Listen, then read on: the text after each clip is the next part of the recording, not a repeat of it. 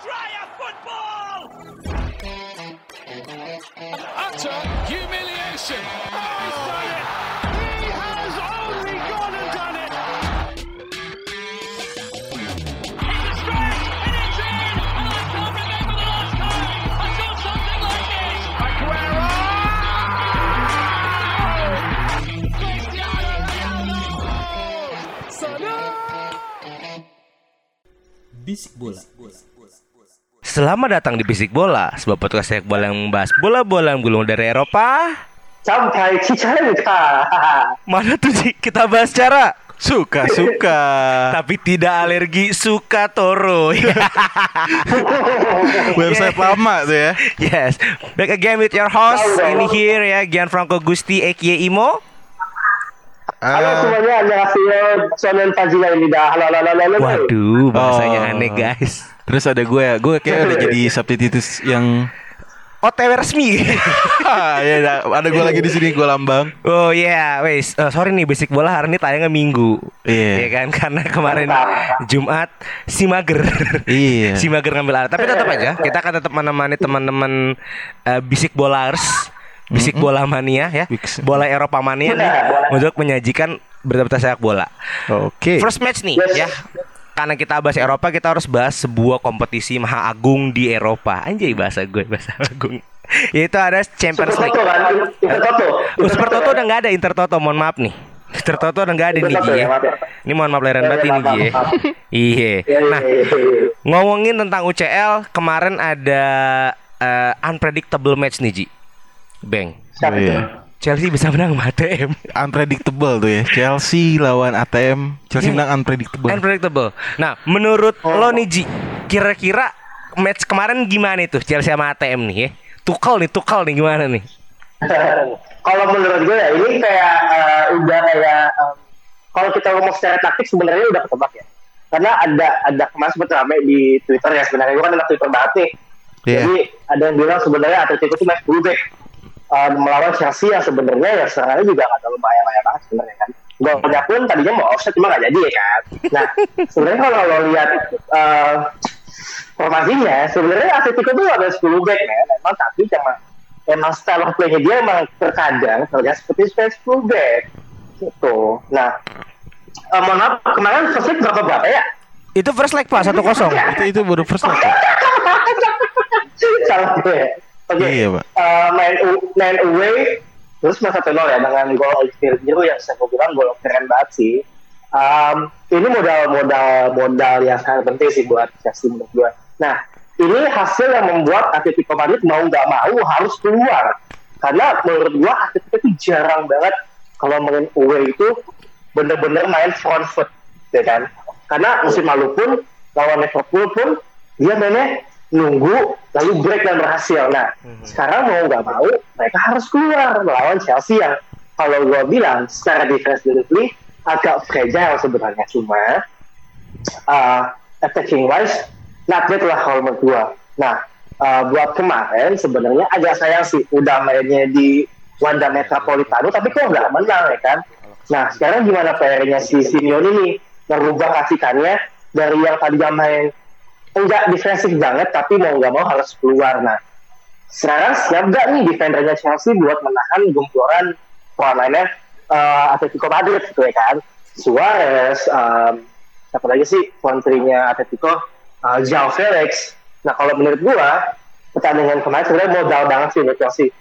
Oke. Kalau gua bilang jujur mungkin cuma fair play sih karena Chelsea berani main keluar gitu. Chelsea berani mau megang bola Oke. kan. Dan untungnya golnya Olivier Giroud disahkan kita tidak offside. Nah Tidak offside dong. kalau- Itu gol terindah di UCL bangsat. Hoki. keren sih, keren sih. Gue gue akuin keren sih. Nah, kalau buat kemarin sebenarnya heads off buat Thomas Tuchel, uh, formasinya dia berhasil mainnya dia berhasil karena jadi Suarez tuh gitu kan kalau misalnya Matuka mainnya bagus ya gue bilang bagus gitu ya kan Atletico dengan gaya defensifnya mereka kacau marut dorek polo goblok polo lagi kan tau gitu kan Menurut komplit tuh ya. Ini ini ini emosi-emosi tahun kemarin bagaimana nih Ji sampai semarah itu sama Atletico ada, Madrid. ada, sedikit-sedikit lah ya. Oh, Jadi kalau gue, gue ya. karena orang Ing- gue kan orangnya Inggris banget ya kan. Gue kan orangnya Inggris banget nih. Oke. Ya gue pengennya Chelsea yang lolos sih. Ya oke oke. Jadi ya bagus lah gitu. Oke. Kemarin. Jadi kalau di rap menurut lo emang taktiknya Thomas Tuchel ini works ya? Buat Chelsea Ya, melawan karena- Atletico Madrid. Iya, karena memang dia membawa permainan dia dia sendiri melawan pemain Messi ini yang secara kita tahu defensively itu dia bagus banget tapi bisa masuk bisa tembus gitu ya. Nah Oke. sekarang gimana caranya nanti kalau feeling gue ya pasti dia sebenarnya bakal main forward. Gimana caranya? eh gue kayaknya tuh di Giroud ya di depan ya. Oke. Dia nanti breaknya didukung sama Timo Werner ya udah. Timo Werner gak usah buat gol lah karena dia tahu tendangan dia lagi jelek banget nih. Udah lari, lari aja. Lo kasih umpan aja ke Giroud gitu. Hmm. Oke, oke, thank you Ji. Kalau memang menurut lo works ya. Nah, kita mau lihat nih. Ini kan sama-sama fans Liverpool yang musim kemarin dikalahkan Iya. oleh Atletico Madrid ya. Dibongkar nih, ya kan kelemahan Liverpool. Nah, menurut lu Beng, Chelsea melawan Atletico Madrid kemarin, apakah memang Chelsea pantas menang atau emang sekedar hoki? Eh, ya Chelsea pantas menang sih. Mantap lah, Bah. Iya, kenapa gue bilang gue nggak terlalu suka sama sepak bola negatif soalnya. Jadi gue kalau ngelihat si Simeone main tuh ya kalau di liga mungkin dia bisa bicara banyak cuman dari kemarin memang saat dia kalau misalnya keluar main di Eropa tuh selalu agak agak ugly win dia rata-rata sekalinya menang gitu kan. Oke. Yang Setuju diandelin setuju. Iya yang diandelin tuh strateginya tuh hanya itu-itu aja Lu menang di di Liga Terus berharap di Eropa lu bisa menang juga dengan taktik yang sama Sedangkan lu tahu Chelsea ini lagi romansanya lagi bagus nih kan lagi, Honeymoon syndrome lagi. Iya lagi anget-anget banget nih Tuh kalau datang pakai taktiknya yang works juga Terus Werner sama Giro dipasang berkali-kali dan itu berhasil gitu Apalagi kemarin golnya itu ngebuktiin kalau Giro memang striker ya Masih pantas ya Masih pantas sebagai lah. juara Dan dunia ya. Lu kalau lu perhatiin dia sering banget nyetak gol bicycle kayak gitu. Aneh, Pak. Dia Iya. mah akrobatik, padahal badan Parah gede. ya gue gak ngerti. Eh, bentar, bentar, bentar, bentar. Yes, yes, yes. Brompton apa apa nih? Apa? Basically Brompton apa apa nih? Oh, Brompton uh, diselipin sama Garuda. Bercanda ke politik. Iya. Iya. Terus gue kalau ngelihat dari taktiknya sih analisa gua ya mau nggak mau mungkin ya mungkin si Simeone ini bakal main agak sedikit keluar karena kalau gue ingat dulu waktu dia kalah sama Leipzig pun dia sebenarnya bisa bermain keluar gitu dengan pemain-pemain yang dia punya cuman Simeone ini terlalu kolot dengan formasi 4-4-2-nya gitu. Oke. Ya mungkin lu pernah juara dan ham dan masuk final beberapa kali dengan taktik itu tapi kalau lu lihat kan sekarang eranya emang udah ya 4-4-2-nya dia bisa ng- ngancurin tiki taka pada zamannya. Pada tapi nggak bisa ngancurin taktik-taktik dari pelatih Jerman. Kemarin dia kalah sama Hansi juga kan. Bener, bener, bener. Kalau lihat- gue. Betul, betul. Dia kalah sama Hansi sekarang kalah sama Tuchel bahkan Oke. sama Liverpool pun dia menang karena ke- kesalahan satu error error pemain dari Adrian gitu kan. Oke. Jadi dia jalan kiper nih. Enggak ya, jadi secara taktik dia tuh sebenarnya kalah dan dia harusnya sadar kalau misalnya dia pengen menang di leg kedua ya dia harus main terbuka. Dia Open at play. least at least nggak terbuka tapi seenggaknya lu berani keluar untuk menyerang lah. Oke, nah yang gue mau tanya nih, eh, kalau dari analisis gue nih kan kemarin itu banyak sekali penyerang Atletico Madrid yang nggak efektif. Contohnya Felix itu cuma main lari-larian doang, Luis Suarez juga main tidak seperti Suarez. Nah, menurut eh, Lambang dulu nih, Beng. Apakah pantas seorang Luis Suarez menggantikan Diego Costa di depan di frontman-nya Atletico Madrid nih? Kita mengkritik tentang Suarez sama Felix nih, lebih khususnya nih. Gua sih kalau Suarez sih gua menurut gua pribadi sangat layak menggantikan seorang Diego Costa. Oke. Tapi kan Diego Costa dan Luis Suarez ini dua tipikal per- pemain yang berbeda gitu. Luis Suarez dia biasa dengan permainan cepat yang atraktif, sedangkan Diego Costa sudah terbiasa dengan taktik-taktik defensif mulai di era Chelsea, era dia di ATM awal. Itu kan dia kan selalu bermain dengan suatu taktik yang defensif dan mengandalkan sebuah counter attack. Sedangkan Suarez bisa melakukan itu di liga, tapi saat dia sedang sedang di Eropa dia Nanti. one play man gitu loh. Oke. Jadi, Jadi- kalau menurut lu pantas nih ya menggantikan ya? Pantas, tapi yang gue mau sorotin lebih ke Felixnya sih. Iya sih parah sih. Kayak lu tuh di lu didatangkan dengan harga segitu, ini ini sama aja kayak Osman Dembele versi kedua nih kayaknya nih ending-ending ini. Jadi buat Ai. Felix kayak lu harus lebih sedikit ngebuktiin diri, mungkin beban juga sih ya. 120 juta ya, Iya. ya segituan lah ya. Kalau menurut lu Ji, Suarez sudah pantas belum menggantikan seorang Diego Costa nih? Di frontman-nya Atletico Madrid? Kalau menurut gua Luis Suarez tuh way more than, than capable untuk menggantikan Diego Costa. Pertama, kalau kita ngomong tentang, tentang uh, individual skill, tentang kemampuan dia mengolah bola jauh dari atas dari Diego Costa. Karena kalau menurut gua pribadi Diego Costa adalah adalah uh, karakter kira adalah coacher ya. Kita tahu coacher adalah bobo bola, finishing bagus, tapi tidak bisa mengolah bola. Jadi orang Luis Suarez, karena kalau kita lihat Suareznya di Ajax dia turun banget jauh ke ba- ke bawah dari bola dan bisa membuat magic gitu. Apalagi di Liverpool yang waktu 13-14 benar-benar rely sama Suarez. Kemudian di Barcelona dengan di di di didukung oleh Neymar, didukung dengan Messi, permainan permainannya flourish banget. Nah, iya, Menurut gua kalau saya pertanyaannya, iya kan? Apakah pantas Suarez menggantikan Diego Costa? Oh sangat pantas. Karena kalau kita ngomong skill jauh di atas dari uh, Diego Costa. Kalau kita ngomong tentang nafsu, tentang determinasi dia bermain, tentu sama. Karena Suarez akan melakukan apa pun untuk menang, termasuk menggigit lawannya. Nah, jadi kalau kita ngomong Suarez sangat-sangat pantas. Dua pertanyaannya dengan umur 34 ya kalau nggak salah ya, 34 tahun.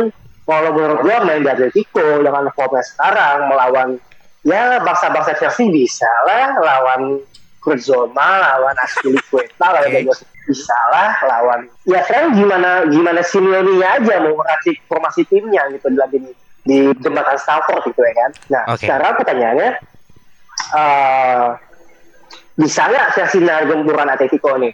Jao Felix bisa nggak running behind the ball, running from behind melawan Thiago Silva dan Kurzoma? Ya, siapa lah Thiago Silva dengan dengan dengan siapa sih Beko? Siapa lagi sih? Hamka Hamzah? Back yang Silva Maman, ada, Maman Madura. ada Rudiger, ada Thiago Silva, ada Ya, ya, ya. Persetan siapa lah? Pertanyaannya bisa nggak dia Felix nggak modal lari doang sekarang? Oke, oke, wow. Pantas, Jadi, Suarez. Hmm, jadi secara wrap up memang Chelsea pantas menang dan Suarez nggak jelek-jelek banget ya Felix yang kita kritik. Oke, Nah, eh, kita loncat ke topik kedua. Nah, nih berikutnya topik kedua nih ya.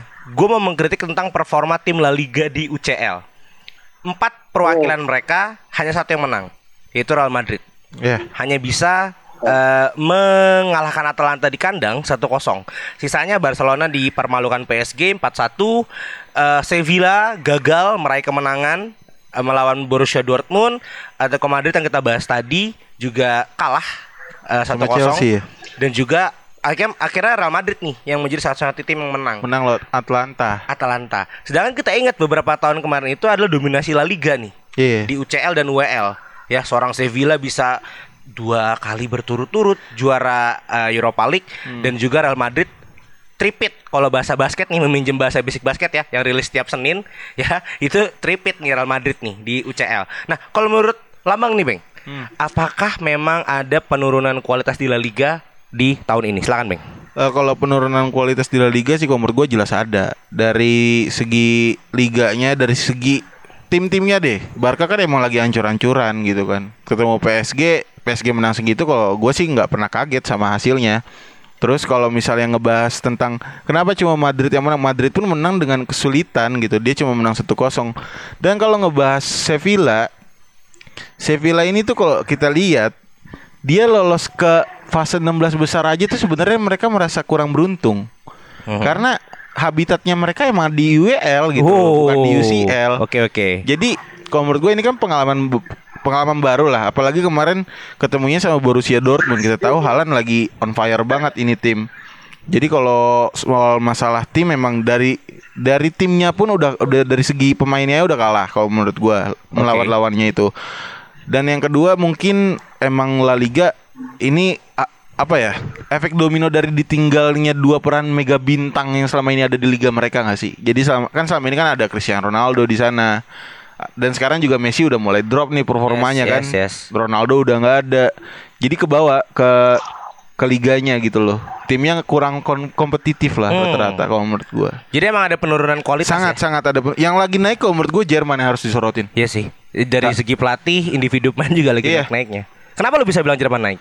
Karena gini, kalau lu lihat develop pemain-pemain yang ada di Jerman tuh lumayan semua gitu loh. Leverkusen ngasilin bintang kemarin ada siapa? Kai? Kayak Havertz ya walaupun sekarang agak ngeflop ya kan gua gak ngerti deh tuh cuman ada Timo Werner juga terus sekarang kalau lihat upa, a- banyak Upamecano, gitu ada ya. Upamecano ada Nah, ada kabak juga yang baru bisa bilang itu wonderkid ya. Ada iya masuk dan itu merata gitu. Walaupun Oke. kita tahu liga itu juga punya seorang Bayern Munchen, tapi 19 tim sisanya itu dapat bersaing Betul sih. gitu loh. Semua punya chance yang sama dan bahkan Munchen pun beberapa kali sempat terpleset. Sedangkan kalau kita ngelihat ke La Liga, liganya lagi kompetitif, tapi bukan karena liganya bagus, karena semua lagi jelek. Oke. Gitu kalau menurut Itu kalau memang tentang eh, degradasi kualitas La Liga ya. Hmm. Kalau menurut lu Ji, gimana nih Ji performa tim La Liga ini kan mengkhawatirkan nih di Champions League. Menurut lu apakah emang ada penurunan kualitas La Liga di zona Eropa? Silakan Ji. Kalau kita ngomong penurunan kualitas di La Liga ya sebenarnya gini. Kalau lo lihat tim-tim yang menang dan tim-tim yang kalah, pertama Atletico melawan Chelsea gue kejutan. Kemudian Madrid lawannya adalah Atalanta ya. Hmm. Tentu pasti jauh beda. Kemudian Barcelona melawan PSG, melawan PSG yang uh, sebenarnya kalau sekarang ya kualitas sama sebenarnya. Dan dan kalau kita ngomong performa Messi melawan Mbappe tentu Mbappe lagi panas-panasnya gitu kan. Kalau kita ngomong tentang penurunan kualitas tentu ada penurunan kualitas kalau menurut gua. Cuma kita kembali lihat lawan-lawan mereka karena lawan mereka agak berat ya men. Karena Barcelona lawannya PSG, gak gampang dong. Kemudian uh, Atleti melawan Chelsea tentu nggak gampang Sevilla karena Dortmund. uh, Chelsea lagi lagi, lagi dapat anginnya nih, lagi bagus-bagusnya. Kemudian Sevilla, Sevilla melawan apa? Dortmund. Dortmund dengan Erling Haaland yang lagi on fire dan pasti mendapat Munchen di uh, Bundesliga tentu nggak bisa kita setarakan dengan lawan-lawan dari dan Real Madrid ya? Dan Real Madrid gitu. Memang ada keturunan kualitas cuma memang sebenarnya tergan uh, lawannya memang agak susah sih melawan gini ya. Karena variabelnya banyak sih karena lawan-lawan lagi bagus-bagusnya. Lagi covid lagi ada penonton performa lagi turun yang dan gue setuju sama Lambang memang lagi ada penurunan kualitas dan dan nggak su- dan dan nggak dan nggak surprise aja sih sebenarnya kalau melihat hasil hasil hasil dari tim Liga Spanyol kecuali Atleti ya karena gue expect Atleti menang tapi ternyata kalah gitu Itu karena kedikdayan Chelsea sih Ji. Hoki hoki Chelsea menang hoki. Oke, berarti emang ada penurunan kualitas lagi ya? wangi aja lagi wangi Oke lagi wangi. Nah kalau yang menurut gue eh, betul banget bahwa sebenarnya kemarin tuh ada harapan Sociedad nih untuk maksudnya di luar Liga zona Eropa ya. La Liga sendiri kan nomornya seru nih. Di tahun ini ada Sociedad yang naik, ada Getafe yang naik. Tapi memang ternyata La Liga ya being La Liga berkutat dengan dua bintangnya itu dengan cerita Barcelona dan Real Madrid. Iya. Apalagi ketika kemarin menahan seorang Messi keluar ya emang La Liga membutuhkan sosok ini. Ya memang sekarang ada banyak sekali bintang-bintang seperti Oyarzabal, Mikel Merino, Pekir Eh, Nabil Fekir ya yang yang diharap-harapkan digadang-gadangkan mengangkat sama La Liga juga ngangkat-ngangkat gitu ya. Enggak. Nah mungkin ini PR sih, PR sih untuk eh, La Liga nih khususnya untuk Federasi Spanyol sih untuk mengangkat La Liga lagi. Oke, sekarang kita berpindah dari kasta pertama Eropa ke kasta kedua. Ya, ada hasil mengejutkan. Juara Inggris 2016 tertahan langkahnya The Fox. oleh Slavia Praha. The Foxes. Kita bicara tentang Leicester nih. Menurut lu nih Ji, kenapa Leicester Ah. bisa nggak lolos dari 32 besar Europa League? Ditahan oleh Slavia Praha dengan agregat Uh, 2-0. ini penyakitnya um, penyakitnya Leicester penyakitnya Leicester ya karena kalau kita ingat tahun lalu juga dia bertengger di empat besar Liga Inggris sampai sebelum uh, break COVID ya sampai Hmm. bulan Maret kalau nggak salah dan abis itu collapse gitu nah ini ini yang membedakan tim yang lagi up and coming yang tim-tim gede baru mau uh, men-challenge ke Eropa sama tim-tim yang udah biasa di Eropa gitu mereka bakal crumble di saat-saat terakhir. Nah, ini PR-nya Leicester dan PR-nya Brendan Rodgers di mana dia mensulap mentalnya. Memang, memang butuh waktu ya. Eh, Nggak gampang mendevelop mental lo buat main di Eropa. Susah, men. Susah, Oke. susah banget. Dan, dan kalah melawan Slavia Prah pun menurut gue ini kesa- pure kesalahan mentalitinya mereka. Karena kalau kita ngomong modal modal mental, modal pertandingan, modal perform, Leicester lagi bagus-bagusnya nih. Kemarin mereka menang lawan tim juara bertahan yang lagi goblok banget di Liverpool. Dan kok form itu nggak dibawa ke Liga Eropa gitu ya? Pertanyaannya, mental mereka tuh siap gak sih eh, menantang tim di Eropa? Lo main di Eropa ya, crumble main gua main di Champions League. Nah, kalau ngomong skill, ngomong tactical playable mereka, menurut gua fine-fine aja. Leicester lagi bagus-bagusnya. Sekarang bagaimana mereka mengubah mental mereka dari mental table yang lagi challenging ke top sport menjadi mental yang benar-benar, oh, gue siap nih main Eropa. Nah, itu kayaknya Brandon Rodgers. Karena menurut gua, Brandon Rodgers pun bukan pelatih yang wow banget gitu. Oke. Jadi emang kalau kita ngomong lawan ala Australia Pra itu benar-benar salahnya mereka. Kenapa lu crumble di fase terakhir? Tolong goblok itu. Nih ada ada Oh, residu-residu emosi di bantai 4-0 apa gimana sih ini? Eh, 2-0 ya? banget Nggak segitu. Tiga satu ya. 3-1 ya. Ini ada residu-residu kekalahan. Jadi kita ab- kita habis take, kita habis take ya sih itu. Iya, habis tek, tek. habis tek banget terus Kita lagi kalah. nungguin mie Aceh kok. Kita lagi makan nasi goreng gini banget gua. Betul. Gimana? Tolol emang. Itu emang kita kemarin lagi lagi setelah take kita istirahat nonton Chelsea eh, Leicester lawan Leicester lawan Liverpool. eh, Liverpool and then kalah. Oke, menurut lu nih, Bang? Hmm. Performa Leicester di Leicester. Europa League nih kok mengkhawatirkan. Ada insight gak dari lo nih, Bang? gini ya Maksud gue kan lu kan dilatih sama Brendan Rodgers gitu kan Lu harusnya tuh paham Brendan Rodgers ini Di eranya Liverpool aja Dia tuh udah ngebuktiin gitu kalau misalnya ya emang dia tuh nggak bisa ngebawa satu tim untuk menjadi juara tapi untuk nge- ngebangkitin tim buat meraih papan atas tuh ya masih oke lah masih bisa nah penyakitnya Leicester ini benar kata Panji dari musim lalu bahkan musim ini pun kalau gue lihat Leicester mungkin bisa menang lawan City, bisa menang lawan Liverpool. Itu bukan murni karena Leicesternya yang hebat, tapi karena saat itu Guardiola dengan City-nya masih terlalu naif. Oke. Mereka masih main all out attack di counter sama Leicester dan hancur-hancuran di situ City. Kemarin lawan Liverpool, iya mereka menang 3-1, tapi kalau lu nonton matchnya itu individual error. Hmm, hmm, pembelaan lanjut. Bukan pembelaan, gue akuin Liverpool kalah dan Oke. pemainnya lagi pada jatuh semua mentalnya. Oke. Dan tapi itu bukan berarti garansi kalau misalnya Leicester punya gameplay yang bagus gitu loh. Oke. Dan bukti dia kalah sama Slavia Praha dengan skor 2-0 gitu kan.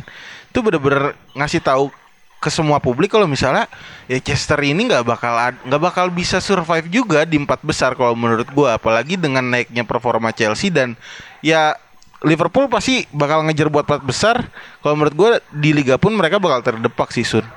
Oke. Oh, jadi emang Leicester sudah sepantasnya seperti ini ya. Emang habitatnya seperti ini. Men- Mentalitinya pun tidak mentalnya teruji. ngangetin atas atas atas atas atas turun. Oke, Beda jadi ya- tipis sama Arsenalnya Wenger lah. Tapi kan di musim ini ada kemungkinan dia masuk ke UCL dong, karena kan dia top 4 nih. Tahun lalu pun ada. Ah, Oh iya, ada Iya, clinch ya. kan? Bahkan sempat juara satu nih. Ah, ah. Oke, jadi Leicester sudah habitatnya untuk main di middle table aja Iya, kali ya. Oke, table. nah bicara Europa League juga ada beberapa hasil yang mengejutkan, Ah. di mana sang setan merah lolos dan nanti ketemu sama setan merah zona Itali nih. Oh, dua-duanya lagi bangkit Yes, ya. eh, tajuknya gue suka banget dari baca report. Tajuknya adalah The Return of Ibrahimovic. Uh, Wih. sadis nih. Insight dari lu Bang tentang prediksi MU lawan AC Milan karena ini satu-satunya match di 16 besar Eropa League yang agak seru ya. MU sama AC Milan. Menurut lu gimana Bang? Kalau menurut gua ini salah satu pembuktian untuk Manchester United sih. Kalau dia bisa menghandle seorang Ibrahimovic yang kita tahu ya mantan pemain ah, udah paham juga nih defensive line-nya MU kayak gimana Oke. gitu kan walaupun waktu itu yang megang bukan Solskjaer eranya Ibra saat lagi ada di MU masih Iya. eranya Mo Mo, saat Mo, itu Mo. Iya. tapi ya Ibra paham gimana cara Paul Pogba bermain Oke. gimana cara mengatasi Eric Bailly maupun Lindelof even itu seorang Harry Maguire tapi kalau kita lihat juga Milan kan akhir-akhir ini di liga nih mulai Menurun. stable juga kan kayak yang gua gua udah bilang juga gitu loh Milan tuh nggak mungkin dia bisa survive pasti sekali dia kepleset dia bakal kepleset terus dan Oke. ujian dia di UL ya menurut gue ini satu- satu-satunya trofi yang bisa dia perebutkan Wow. sih lebih realistis Scudetto? keti- ketimbang Scudetto kalau menurut gua Oke. karena Scudetto lu lawan lu nih udah si Inter tinggal ke ke liga doang, Juve juga ngepushnya kalau menurut gua lebih ke liga. Sedangkan kalau misalnya di UL ya lu bisa bilang kalau Oke. misalnya after lu ngalahin Manchester United, Yep. lu bakal ketemu siapa lagi ya kira-kira yang lu udah di atas angin gitu kalau lu bisa ngeliatin kalau menurut gua gitu. Oh jadi emang eh, untuk prediksi nanti lebih Milan akan lebih all out ya. Gua bakal ngunggulin Milan. Karena ngejar Europa League. Iya. Menurut lo Ji, AC Milan ketemu sama Manchester United nih di 3 16 besar Europa League akan seperti apa matchnya? Kalau gua ngomong uh, United melawan Milan di uh, Europa League ya, tentu ini seru banget karena dua-duanya lagi naik, dua-duanya lagi challenging, even, even though Milan lebih punya berpeluang me- merebut Scudetto ya. Kalau Oke. misalnya lambang hal bilang Milan harusnya lebih semangat di Europa League karena lebih berpeluang menang di Europa League. Kalau gua agak kontradiksi ya, karena melihat kondisi dari tim masing-masing ya. Satu, United memang di peringkat kedua, cuma beda 10 poin lagi dari City. Hmm. Beda dengan uh, AC Milan yang masih beda-beda tipis di Serie A melawan Inter, melawan Juve dan menurut harusnya fokus mereka itu harusnya di Serie A bukan di Europa League. Beda dengan United. Kalau gue jadi United gue gak bakal terlalu nafsu banget ngejar Premier League ya. Karena satu udah jauh banget dan kedua ya kita nggak usah bohong deh United sama City pasti tai-taiin United kalau menurut. Wow, oke oke. Nah, tapi tapi potensi keseruan um, di uh, pertandingan klasik ya kalau menurut gue ya karena Iyalah. dua-duanya punya sejarah kental di Eropa satu tujuh kali satu tiga kali baru tiga kali goblok nah Hesa satu itu kali nih. saja, Chelsea baru satu eh, kali bangsat. eh, itu lebih goblok lagi Oke, lanjutin. tentu tentu dengan prospek kembalinya Zlatan kalau Trafford menurut gua sangat seru sih walaupun uh, dari kiri tentu kita masih lihat kondisi ya karena Liga Champions saja Liga Inggris uh, terancam tidak bisa main di home base-nya. Harus nyari netral net, uh, venue netral gitu ya. Ya. tapi uh, melihat uh, kondisi tim yang benar-benar lagi naik dua-duanya lagi naik tentu seru sih menurut gua nih. Gue pengen gue pengen lihat sih Zlatan lawan United itu bakal kayak gimana dan uh, impactnya Bruno Fernandes tadi bakal kayak gimana? Karena kembali gue bilang dari beberapa episode sebelumnya United tanpa Bruno Fernandes adalah bagi sayur tanpa garam Wow. karena tidak ada tidak ada penyedapnya gitu karena lawan Bilbao aja kemarin karena uh, Ozarba siapa namanya Sociedad, Sociedad. Real Sociedad. Eh, sorry, sorry. Kalau Sociedad aja karena Ozarbagan gagal Oh, penalti, jadinya menang gitu ya kan. Ozar bla bla bla bla bla itu jadinya menang gitu. Nah, gue pengen lihat nih bisa nggak sih oleh di saat kondisi lagi dia ayo loh, ini loh lo bisa halo harus uh, uh, harus mengambil saya banyak dia bakal bisa menang lawan tim Milan yang benar-benar lagi formidable banget di Serie A gitu sih bro Oke, kalau memang eh, bicara mungkin gua masuk dikit ya. Bicara dari dua tim ini, Hmm. sejujurnya dalam pandangan gua dua-dua sedang dalam positive way. Memang AC Milan harus mengejar ketertinggalan dari Inter yang cuma beda 3 atau 4 poin dan harus menjaga jarak nih sama Juve karena ya Piemonte Calcio ini kan emang udah darahnya juara Scudetto kan. Iya. Dan akan dia tuh malu kalau juara Scudetto. Sedangkan MU menurut gue emang agak lebih santai untuk eh, mengejar liga karena udahlah dengan biar tetangga berisik itu. MU fansnya lagi seneng nih. Ya, tetangga berisik yang juara bukan eh, para Scouts yang juara kan. Jadi memang untuk match nanti ya feeling gua akan lebih menitik beratkan pada semangatnya MU nih determinasi MU untuk mengejar Europa League apalagi momoknya MU nih ya Sevilla nih kan nggak ada di Europa League nih kan. Jadi kemungkinan besar bisa lolos. Oke nah eh, bicara Europa League juga eh, beberapa ada beberapa wakil-wakil yang seru sih kayak Arsenal masih run di Europa Oh, iya, League. Hope so ya. Mm-mm. Eh, kita bisa dominasi Inggris lagi. Siapa tahu ya kan finalnya MU lawan Arsenal. Nah bicara MU juga besok nih eh, di tepat hari ini podcast ini keluar jam setengah 12 nanti akan ada super big match MU versus Chelsea. Chelsea, ya Iya kan? Nah, kira-kira nih menurut Ino dulu deh, menurut Panji deh.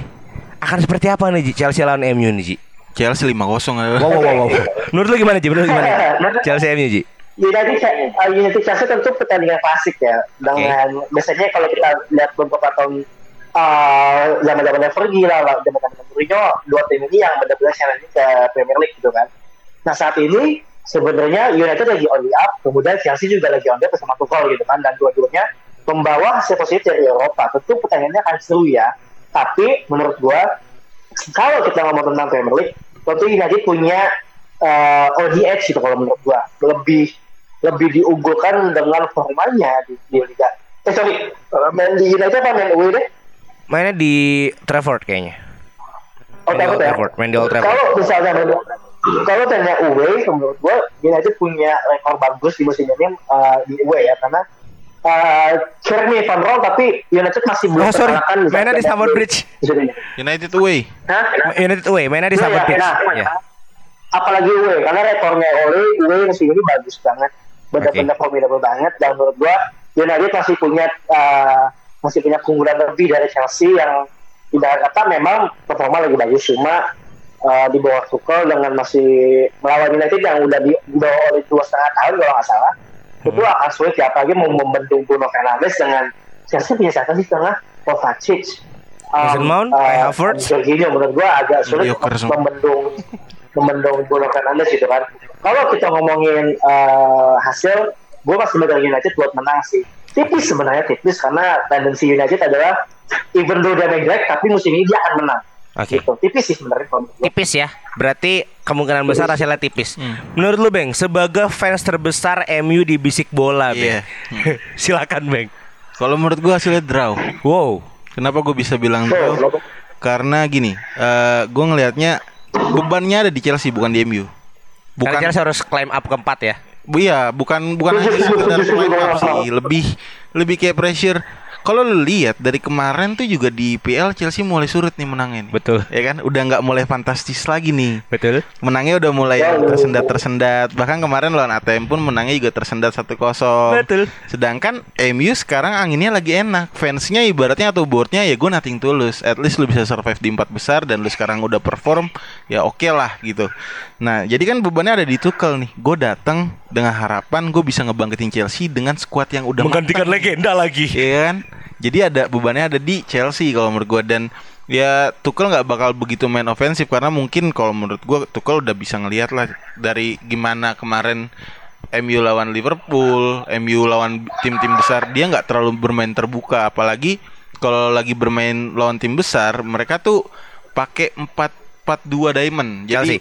enggak sih Oh, MU. MU. Jadi si Pogba ini kadang lebih menonjol ketimbang Bruno Fernandes dan Oke. itu harusnya kalau gue sih ngeliat ngelihatnya Fernandes ini mulai ngedrop, bukan ngedrop, mulai ketutup perannya karena emang sebagian ini dikorbankan demi Pogba agar mendapatkan role-nya yang sebenarnya. Dan biar gitu. harganya worth it ya. Nah, karena kan ya itu kan ada ada eh, niatnya juga lah. Oke, oke. Nah, terus kalau dari Chelsea ya kalau menurut gua sih draw udah hasil yang paling aman sih untuk dia. Main di bridge bangsat. Iya main di bridge. Walaupun draw seenggaknya lu bisa ngebuktiin gua nggak kalah gitu loh. Oke, wow. Oke, gue mungkin masuk dikit nih. Harus membela tim kebanggaan saya. Iya. Gue juga tidak berespektasi untuk kemenangan sebenarnya, tapi melihat track record Ole melawan eh, Jerman coach, Jerman taktik yang orang kan sering bilang Jerman pelatih Jerman itu punya taktik yang namanya Blitzkrieg atau tekanan dari segala sisi. Beda sama Gegenpress ya. Nah, Blitzkriegnya Jerman ini terbukti pernah beberapa kali menghambat MU ketika Hansi eh, sorry, ketika Leipzig itu bertemu MU di eh, grup itu cepat tertahan nih seorang Ole dengan taktiknya Blitzkrieg. Apalagi gue juga melihat eh, Tuchel yang sempat menahan MU yang akhirnya di comeback oleh Rashford ya di beberapa tahun sebelumnya. Nah ini harapan gue sebenarnya taktik ini yang dilakukan oleh Tuchel. Tapi mengingat Chelsea tidak punya Mbappe, tidak punya Neymar, kemungkinan sulit. Nah harapan gue sebenarnya ada di duet dari Werner sama Giroud karena wow gue seperti melihat eh, seinget gue itu kayak ngeliat Giroud ini tuh udah mulai kemasukan Drogba kayaknya. udah Oh. mulai kemasukan Drogba nih Terlalu tusun gitu Mm-mm. kan. Giroud nih kan dan Wernernya dikit puji. Wernernya udah mulai bisa menjadi tandem yang baik sih Crespo, kayak Crespo. Eh, Crespo ya si tua kayaknya nah itu harapan gue tapi gue berharap sebenarnya ada di Edward Mendy sih karena Fernandes bandel ya. Rashford juga serem. Martial mulai bagus. Tapi Kepa lagi bagus nih, Mu. itu dia pak. Ini ada dua nih. Kipa ya lagi mantep nih. Antara Kipa sama si Mendy. Heeh. Jadi harapan gue ya di dua kiper inilah Udah mulai kemasukan. Sama satu lagi Emi ini punya titik lemah di back kiri kan? Hmm. Nah feeling gue sih pengennya adalah Odoi balik lagi di back kanan. Jadi pakai taktik kemarin Atletico Madrid Kanannya itu Hudson Odoi Kirinya itu si Marcos Alonso Itu yang sangat gue harapkan besok bertemu dengan MU Tapi bener kata Lambang Draw pun udah hasilnya cukup baik buat Chelsea Iya, karena kalau lihat kan Tuchel sama Ole ini nggak bukan bukan tan, apa match yang baru. Mereka udah sering ketemu kan di PSG lawan MU Hmm. Betul. gitu loh. Jadi mereka bi- pernah saling mengalahkan gitu loh. Oke, wow. Oke, Panji mungkin ada set lagi tentang Chelsea MU? Ah, cukup sih kalau dari gue. Oke, nah kita udah bicara tentang uh, match prediction besok. Kalau gue liat liga-liga lain kayaknya nggak ada yang seru ya matchnya. Cuma match ini. Nggak Apa ada. ya? Leicester Arsenal lumayan seru sih Leicester harusnya. Arsenal. Mungkin lo ada insight bang tentang Leicester Arsenal nih bang. Gue kalau insight tentang Le- Leicester dan Arsenal, kalau menurut gue Leicester di sini bakal kesandung lagi sih. Karena gimana? Setelah mengalahkan City, mengalahkan Liverpool, kesandung. kesandung. Kenapa? Karena ya mungkin label terbaik buat Leicester memang ya dia giant killer gitu. Cuma kan Arsenal Oke. lagi nggak giant nih kan. Oh nggak jain-jain Iya, banget. malah Arsenal juga sekarang lagi dapat julukan yang sama Giant gitu, killer. giant killer dan formnya juga lagi naik gitu kan. si Arteta udah mulai disupport juga sama Parah. pemainnya. Terus Smith Rowe dan Bukayo Saka makin makin gila lah Oke mainnya. oke, wah, gue sepakat nih, bukan Saka. Mungkin dulu, tunggu dulu, dari Panji dulu nih, tentang Leicester dan Arsenal nih Ji, du, eh, duel Giant Killer, ada insight nggak Ji? Kalau menurut gue, uh, gue sebenarnya sama kayak Lambang ya. Karena uh, menurut gue Leicester lebih diunggulkan. Eh sorry sorry. Uh, Arsenal saat ini akan lebih diunggulkan karena melihat uh, hasil terakhirnya di Europa League, uh, Arsenal menang agak gede ya. Kemudian anginnya itu juga bagus. Tetapi jangan lupakan juga. Uh, Jamie Vardy punya rekor bagus lawan Arsenal. Iya. gue gue nggak tahu sih sebenarnya tepatnya berapa gol cuma almost dua musim terakhir Jamie Vardy selalu buat gol Arsenal. Dan kita tahu Arsenal punya uh, tendensi untuk rumble di, di di belakang. Apalagi dengan David Luiz yang kalau gue bilang 11-12 sama uh, Dodit gitu. Suka ngelawak di belakang gitu ya. Nah jadi menurut gue ini seru tapi tetap gue akan lebih mengunggulkan mengunggulkan Arsenal uh, dengan dasar uh, hasil terakhirnya mereka lebih lebih diunggulkan lebih bagus gitu intinya cuma sebenarnya ini both way sih bisa ke Leicester bisa ke Arsenal karena dua-duanya exciting team tapi tetap ke Arsenal sih. Oke, membahas Arsenal, gue ada satu nama pemain yang emang lagi sering dibahas. Gue ngeliat di kom kolom komennya Sporf, IG-nya Sporf, bahwa seluruh fan Arsenal bilang tahun ini year Arsenal adalah Bukayo Saka. Iya. Tell me, kenapa harus Bukayo Saka? Lu, gila, lu dari Panji dulu deh. Ada insight gak tentang seorang Bukayo Saka nih? Pemain muda yang gak disangka-sangka. Segitu dulu dia posisinya back ya? Back Wing kiri sih? dulu dia. Sekarang maju kan? Ah. Maju. Nah, menurut lu gimana nih tentang Bukayo Saka Ji? Bukayo Saka menjadi tumpuan Arsenal karena tidak ada performa bagus dari Nicolas Pepe. Pemain Oke. dengan tag 60 juta lebih, tetapi hanya menunjukkan bahwasanya kelasnya dia sama dengan kelas dari pemain Persela Malang. Itu kan- Iswanto. Persela Malang. Itu karena belinya gitu. dicicil makanya begitu. Oke. Carry on, apa carry on. Halangan gue gue inget banget uh, episode beberapa, gue lupa episode berapa, Lambang bilang Nicolas Pepe itu hype-nya gede, tapi permainannya ya gitu-gitu aja gitu. Karena kalau kita ngomong first season syndrome, ini bukan bukan musim pertamanya dia, ini musim keduanya dia. Harusnya dia udah mulai settle dengan tim itu kan, tapi kenyataannya tidak memperlihatkan performa yang membaik gitu. Jadi kalau misalnya gue tidak banyak yang bilang Bukayo Saka lebih pantas untuk bisa dibilang menjadi um, mengisi dari Arsenal, tidak disalahkan karena memang performa kalau kita ngomong dengan prestasi yang begitu jauh, Bukayo Saka lebih memperlihatkan permainan yang uh, ini gue tuh pengen fight loh buat posisi gue di Arsenal, berarti dengan Nicolas Pepe yang ini gitu-gitu ya men. Main dari kanan, kaki ke kiri, tendang, nggak gol Oke. uh, main main nutmeg main apa ya gue kan samba ya, kalau kalau main PS1 tuh apa satu nggak berhasil kayak nothing ya nothing jadi bener sih emang kalau kalau badang yang umum bukan Saka lebih lebih di di di di di, di, Diunggulkan lah ya. di, di, di, di, diunggulkan gitu. Oke. Menurut lu Bang, Bukayo Saka Bang, performance-nya gimana nih? Kalau menurut gue Bukayo Saka eh, sebelum seorang Mikel Arteta percaya sama skuad muda, mereka dia selalu ngandelin trio kan waktu itu kan Laka, Auba sama Pepe. Wow, ya kan? banget Terus match awal kalau lu ingat William masuk langsung ngasih dua assist. Si Ya bagus. kan? si bagus. Tapi endingannya sekarang malah ya jarang main gitu karena Saya sangat bersyukur. karena gini eh, satu satu orang yang bisa menggerakkan Arsenal kalau menurut gue nggak ada nggak ada satu orang yang bisa menggerakkan tapi dengan Odegaard? Dengan adanya Emil Smith Rowe dan Bukayo Saka yang memang dari kecil udah dididik di sana Oke. dan mereka udah punya chemistry yang sangat bagus mereka punya feeling yang lebih mantep gitu. Karena sebelum Bukayo Saka main Hmm? bahkan tuh bola tuh nggak bisa ngalir ke depan gitu loh.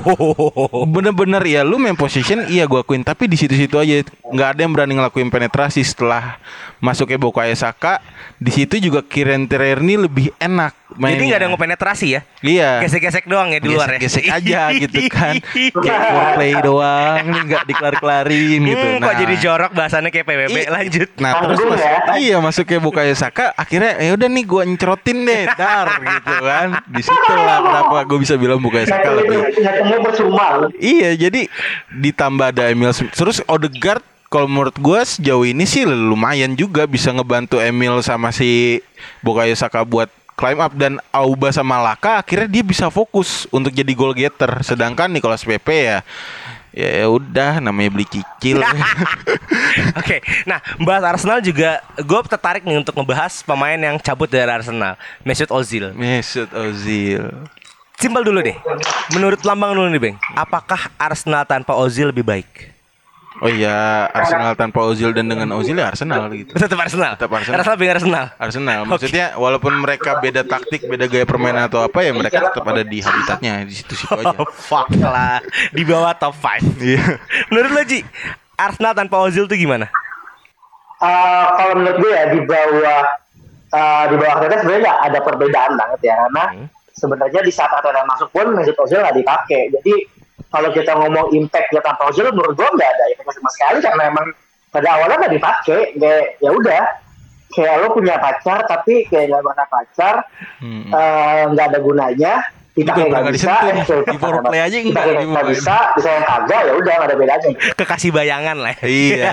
nah, juga karena kemarin ada ada hmm, ada artikel dari Guardian bahwa Ozil performance di Fenerbahce Heeh. sudah Gimana? main tiga match, Hmm. dua kali kalah, satu kali seri dan mengejutkannya adalah touchnya di bawah 30%. Apakah ini sudah Waduh. akhir dari karir Ozil? Menurut lo gimana Ji? Em, menurut gua di saat dia mulai menurun dan karena di saat Arsenal dan dan ber- ber- dia eh, memutuskan untuk main di Turki ya menurut gua dengan sebenarnya umur dia masih capable banget buat main di highest level gitu cuma menurut gua di Turki dengan intensitasnya tidak tidak intens dengan liga lima liga, liga top lima li, eh lima lima lima liga, lima liga top, top. Eropa Eropa menurut gue udah kelihatan banget Ozil Ozil tuh udah benar-benar ya eh, mungkin ada niat untuk kembali ke top performance-nya cuma karena liganya begitu dan memang sebenarnya kalau kita ngomong tiga pertandingan tentu tidak fair ya menjudge pemain dengan tiga pertandingan di Turki Werner kalau berapa- dengan penampilannya Oke. Kok jadi Werner Sulit, anjing? sulit, karena memang karena dia juga udah lama nggak main gitu apa sih terakhir dia main di Arsenal ya kan Akhir musim kemarin. Akhir musim kemarin. 2019 perhaps gue nggak tahu ya Terakhir tuh kayak Ozil bener-bener dia bermain kompetitif tuh ya di bawah Emery awal-awal sih ya Yes, kan. di bawah Unai. Dan sedangkan ya kayak kayak mesin aja gitu. Kalau misalnya lu udah lama nggak dipanasin, nggak lama nggak dipakai, terus sekarang lu mau langsung dipakai nih. Oke. Pasti kan ada adaptasi lagi penyesuaian. Cuman Oke. dari awal juga gue ngeliatnya emang ya Ozil pengen tinggal honeymoon aja di sana. Terlalu. Oke, jadi kalau emang gue rap bahwa emang Ozil eh, ya belum bisa dinilai ya dari tiga performa ini. Iya. Oke, wow. Jangan lupa nih teman-teman ya, kita nggak capek-capek ingetin untuk dengerin podcast kita yang lain. Kalau teman-teman agak-agak insecure ya, itu jangan lupa dengerin podcast benefit. Mm-mm. Kalau suka dengerin yang dipantul-pantul, goyang dribble ala-ala dua serigala, kita punya basic basket. Dan juga kayak bentar lagi ada beberapa project-project baru nih. Waduh. Ya kan? Tapi belum di ACC. Masih Dan juga follow highlight ya, secret gitu. Follow follow sosial media kita ada di @basic_sports untuk suka olahraga dan @basicmedia.id untuk tahu semuanya. Iya. Dan juga @pwb.id untuk Nah. yang suka-suka Biar update insecure. lah di situan. Nah, mungkin itu aja bisik bola hari ini. Ya teman-teman juga jangan lupa untuk tetap mendukung sepak bola sepak bola Eropa dan juga sepak bola lokal ya. Iya, tapi Kita masih Eropa aja menunggu dulu ya, Mas mendukung dikit. Kenapa, sepak Ji? bola eh, jangan juga jangan lupa juga mendukung sepak bola eh, Uganda ya. Uganda boleh Oh ya, iya, emang, Uganda. emang biar perdamaian ya. Oke, mungkin ini dari itu Betul. saja kita hari ini. Sama jangan lupa Bye. mendukung timnas dari Kongo. Boleh, biar ada perdamaian ya. Iya. Oke, salam Betul. untuk tim Kongo. Bye bye. Ah. Dan annyeonghaseyo.